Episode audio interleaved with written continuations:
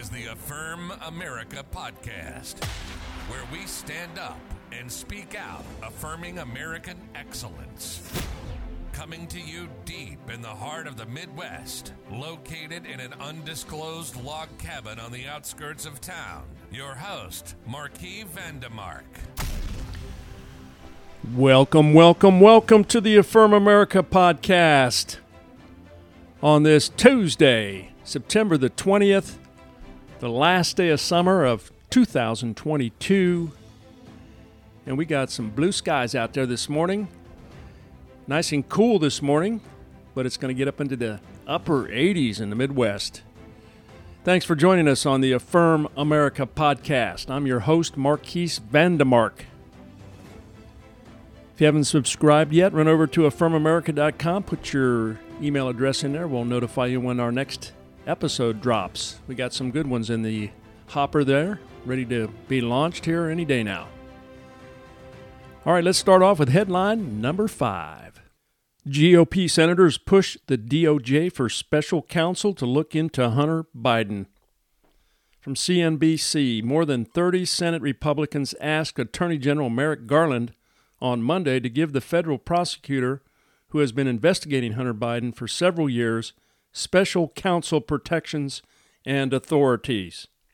The group, which includes Senate Minority Leader Mitch McConnell of Kentucky, wrote in a letter to Garland that the move is warranted because the criminal investigation involves President Joe Biden's son.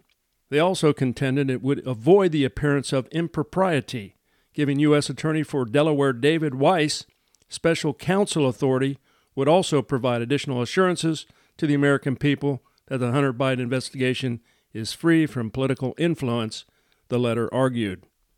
From Katie Pavlich, after Grassley revealed whistleblower allegations three weeks ago, a top FBI agent resigned. He was accused of burying the Hunter Biden laptop investigation for political reasons. Now it comes out, so now we're hearing the the uh, some of the truth about uh, the FBI's burying the Hunter Biden story right before the election. And if that doesn't have a an effect on voter integrity and how the voters vote, then this is just one example of how this can affect an election. When the FBI's biases come in and they bury a story about the presidential candidate son who was compromised by the Chinese through business dealings. So, how can we um, say that this is a legitimate presidency when these very important issues have been buried?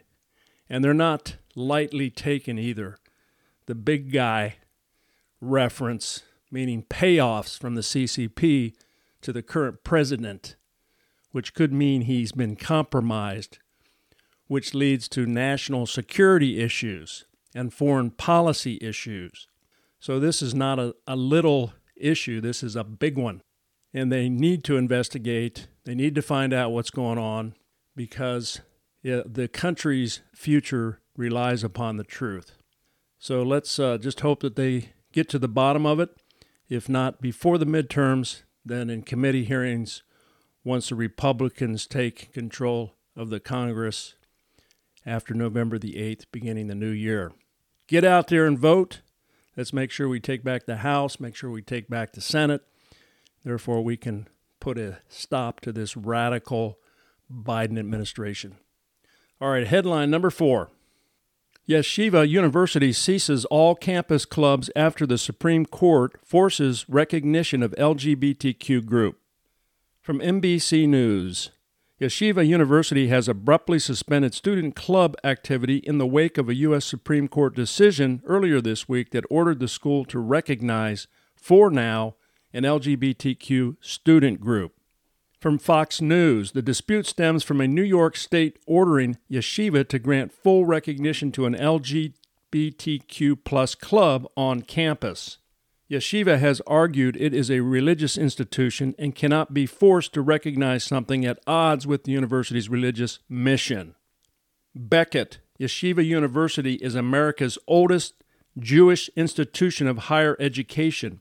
Yeshiva literally means a school for studying the Talmud, and Talmud studies remain at the heart of everything yeshiva does. Albert Mohler. This is not like a trespassing issue. This is not like a boundary dispute on real estate. This is a matter of moral conviction on one of the most basic moral issues faced by humanity through millennia. I think it's a very ominous sign. So, this uh, strikes right at the heart of our religious liberties and our freedoms.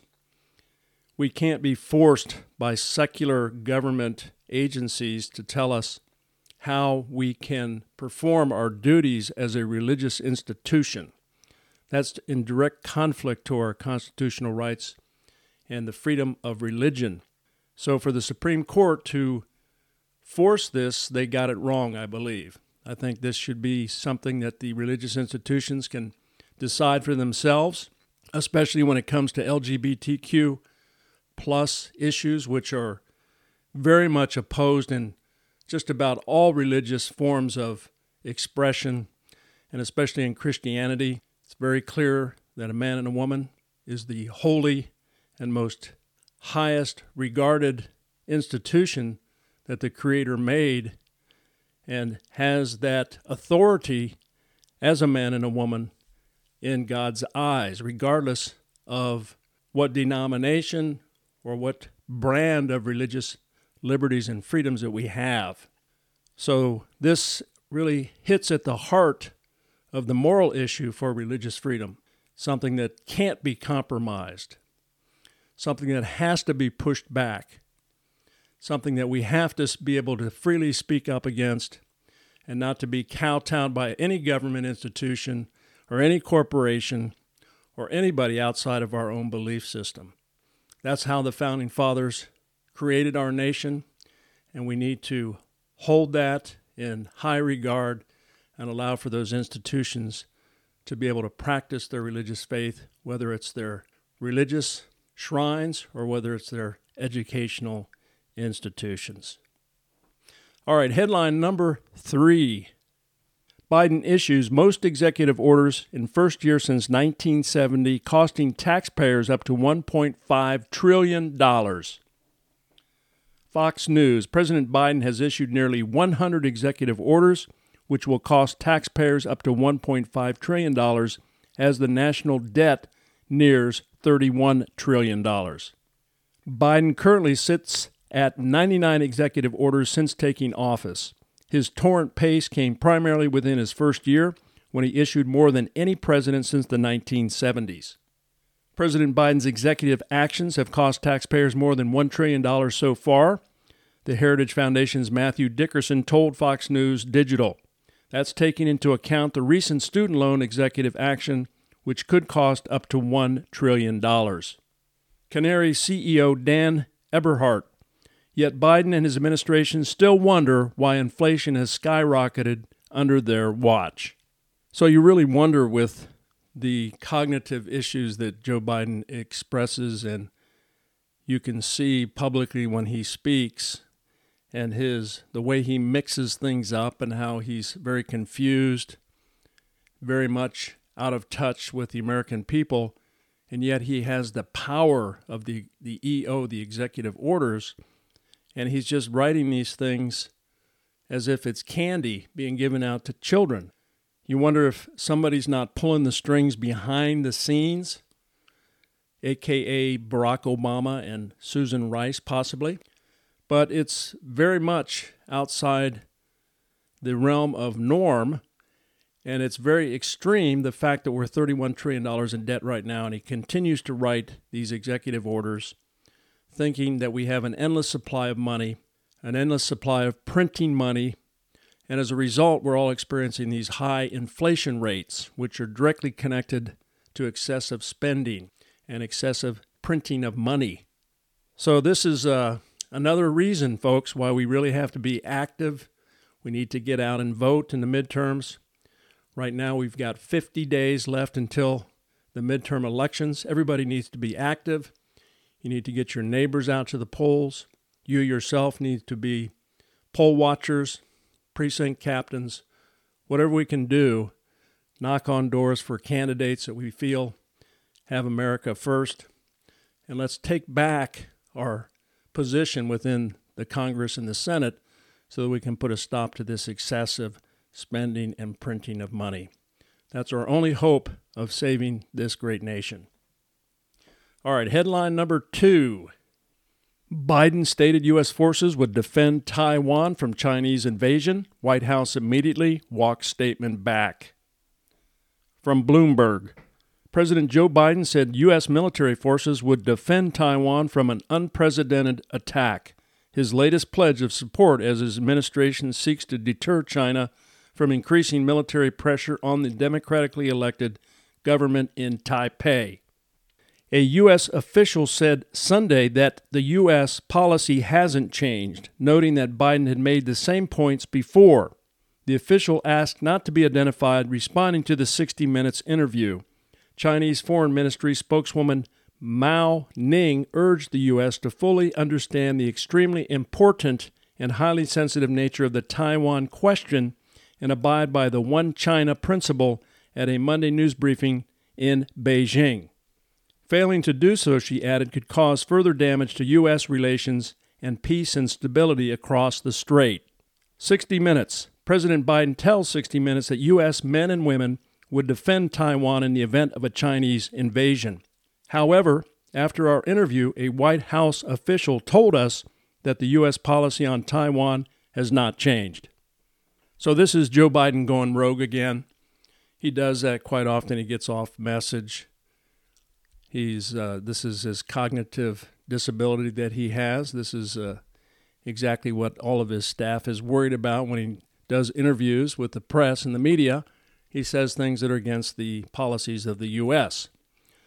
And it does create some uncertainty. And this is why it's important that we have a steady, stable world leader here at the U.S. Because the words have results, they have reactions, and it does create instability around the world. This is why we have Ukraine, and this is why we have the Chinese even considering taking back Taiwan. So, again, elections do have consequences, and Joe Biden is a clear example of why you need good world leaders. All right, headline number one President Biden, the pandemic is over. CBS, in an interview on 60 Minutes Sunday night, President Biden said the COVID 19 pandemic is over in the United States. Mr. Biden's comments came only a few weeks after his administration asked Congress for billions of dollars to maintain its testing and vaccination efforts. The remark contradicts statements made by his own aides earlier this month as they have urged Americans to seek out an updated booster ahead of feared fall and winter wave of the virus. Disclose TV, Biden. The pandemic is over. Representative Thomas Massie. If the pandemic is over, as Biden says, then all of the president's emergency powers pre- predicated on a pandemic, all COVID vax mandates, the emergency powers of every governor, emergency use authorizations, and the PREP Act should all be voided tomorrow. Mike Pompeo. Biden now says the pandemic is over as he's kicking tens of thousands of healthy soldiers out of the military with his COVID vaccine mandate. These soldiers should be reinstated immediately. Well, there you go again, Joe, uh, speaking out of uh, line with your U.S. policies. Uh, but in this case, I tend to think you're correct. I think the pandemic is over and that it's really been overblown even from the beginning. We could have done things a lot differently than the way it was handled. About time that we just uh, recognize that there no longer is a pandemic here in the U.S., that it's already uh, played out its course, and uh, we're getting back to normalcy again.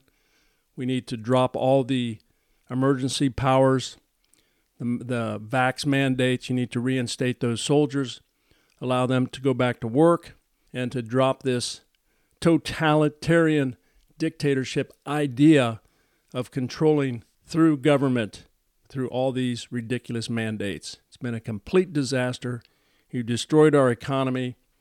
It's destroyed everything that we know about this country, our freedoms.